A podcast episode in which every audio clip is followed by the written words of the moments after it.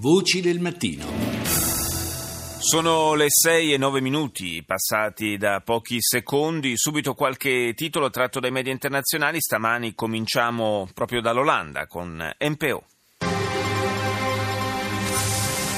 Goedenavond. De Tweede Kamerverkiezingen lijken een verrassende uitslag op te gaan leveren.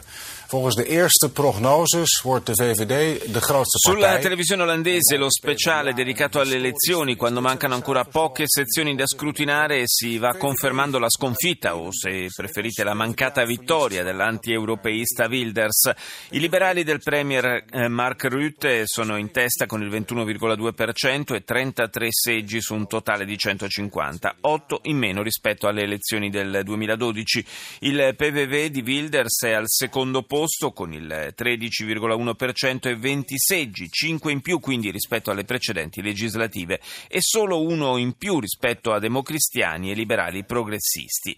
Crollo storico per i laburisti che scendono ad appena 9 seggi, ben 29 in meno rispetto al 2012. Significativo invece il balzo in avanti per i Verdi che ottengono 16 seggi, quadruplicando il risultato di 5 anni fa.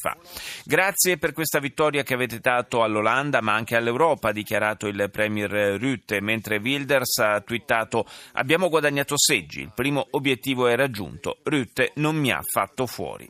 Il presidente della Commissione europea Juncker si è già congratulato con il premier olandese per la sua chiara vittoria. L'affluenza alle urne è stata da record 82%. BBC. Very warm welcome to BBC News, broadcasting to our viewers in North America and around the globe. My name is Mike Embley. Our top stories. The Dutch centre-right celebrates seeing off a challenge. Anche su BBC troviamo in apertura la notizia del centrodestra del premier eh, Mark Rutte che vince in Olanda. Il paese ha respinto il populismo, ha dichiarato il capo del governo a proposito del partito anti-europeista di Gert Wilders. Un altro stop per il contestato bando anti-immigrati di Donald Trump. Il nuovo ordine esecutivo è stato sospeso a poche ore dalla sua entrata in vigore da un giudice federale delle Hawaii. Al Jazeera. نشرة أخبار التاسعة من قناة الجزيرة في قطر والبداية بالعناوين عشرات القتلى والجرحى في هجومين انتحاريين Un doppio attentato suicida colpisce la capitale siriana, decine i morti e i feriti. Una commissione dell'ONU per i diritti umani afferma che Israele ha istituito un sistema di apartheid ai danni dei palestinesi. Si chiudono i colloqui di Astana senza la partecipazione dell'opposizione siriana, accordo per la formazione di comitati destinati a monitorare la tregua e le condizioni dei prigionieri. Infine, anche qui un titolo sulla vittoria del partito di governo nelle elezioni olandesi. E proprio da qui si riparte con France 24. Les législatives aux Pays-Bas, les premiers décomptes partiels de libéraux de Elezioni legislative in Olanda, i risultati ancora non definitivi danno i liberali di Mark Rutte in testa davanti a tre partiti in sostanziale parità. Fra questi il PVV del leader di estrema destra Gert Wilders. Il primo ministro uscente parla di chiaro voto contro il populismo. Doppio attentato suicida a Damasco nel sesto anniversario dell'inizio della guerra in Siria. Il bilancio è di 32 morti e decine di feriti. Un primo kamikaze si è fatto esplodere nel palazzo di giustizia della capitale siriana, un secondo in un ristorante. La nuova versione del decreto anti-immigrazione di Trump contestata dalla giustizia americana. Un giudice federale della Hawaii ne ha ordinato la sospensione temporanea, sostenendo che il testo è inquinato da pregiudizi religiosi. Il presidente americano si dice pronto ad arrivare fino alla Corte Suprema se sarà necessario per dare applicazione al provvedimento. Ora andiamo in Cina, CCTV. 观众朋友们，大家好，这里是中央电视台新闻频道，清晨五点，欢迎走进本集的新闻直播间，来看详细报道。 L'edizione del telegiornale cinese è quasi interamente dedicata alla conclusione ufficiale della sessione plenaria dell'Assemblea nazionale del popolo, cominciata il 5 marzo scorso. I lavori si sono conclusi con l'approvazione del piano presentato dal governo e del nuovo testo del codice civile. Nella conferenza stampa conclusiva il premier Li Keqiang ha parlato di vari temi, insistendo molto sui rapporti con gli Stati Uniti. Ha sottolineato come da parte della nuova amministrazione americana ci sia l'impegno a proseguire nella cosiddetta politica di una sola Cina e si è detto fiducioso riguardo al futuro delle relazioni bilaterali. Ha ribadito il sostegno di Pechino alla globalizzazione e ha osservato che nel corso del 2016 la Cina ha attirato 126 miliardi di dollari di investimenti stranieri diretti.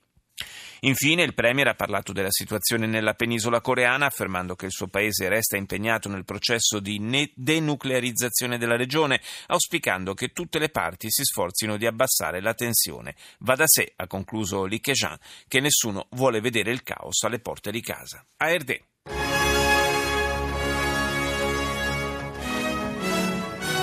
Guten Morgen, meine Damen und Herren. Willkommen zur Tagesschau.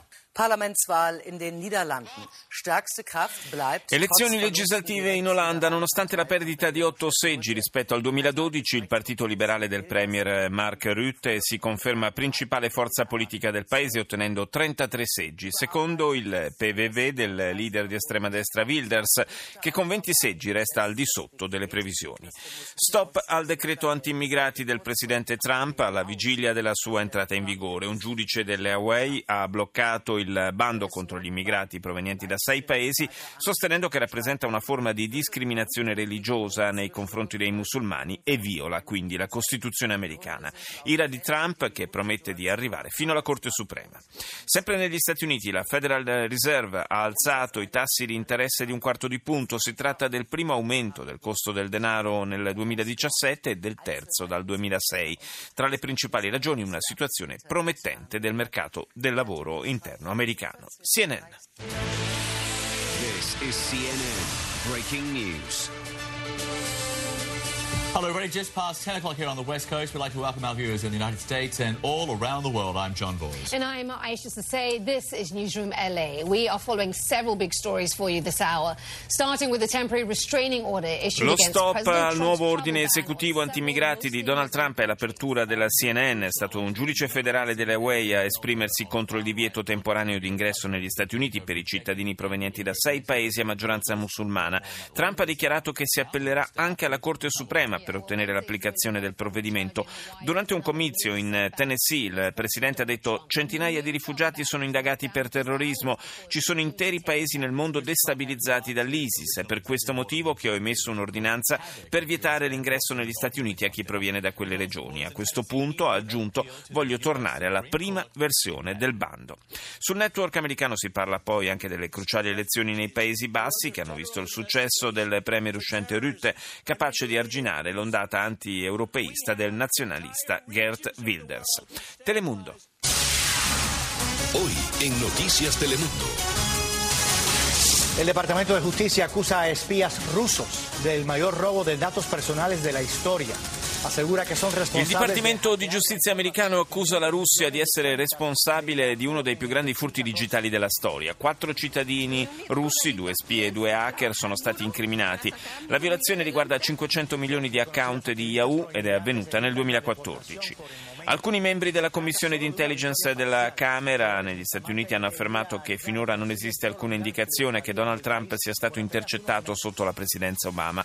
La Commissione resta però in attesa di ulteriori elementi da parte dell'FBI.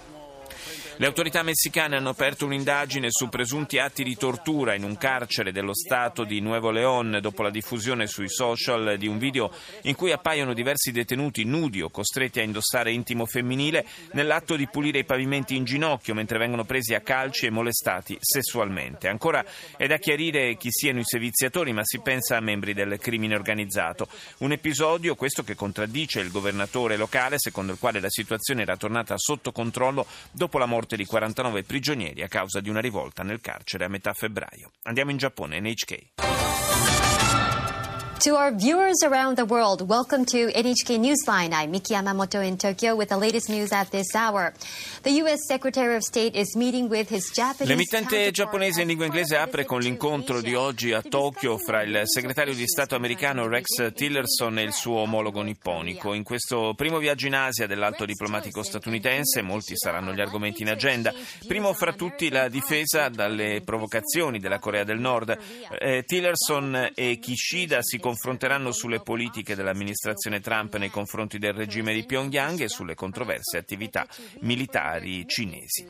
Radio Capodistria. Il giornale del mattino. Parlamentari in Olanda vincono i liberali del premier uscente Rutte, seconda l'estrema destra anti-europeista. Un giudice delle Hawaii boccia il bando bis di Trump, la Casa Bianca, andremo avanti. La Federal Reserve aumenta i tassi di riferimento. Il comune di Capodistria lavoro per trovare una sistemazione adeguata alle famiglie di rifugiati che il Ministero degli Interni intendeva alloggiare nell'ex ostello di Scoffie. Ed ora chiudiamo questa rassegna con Estrella TV.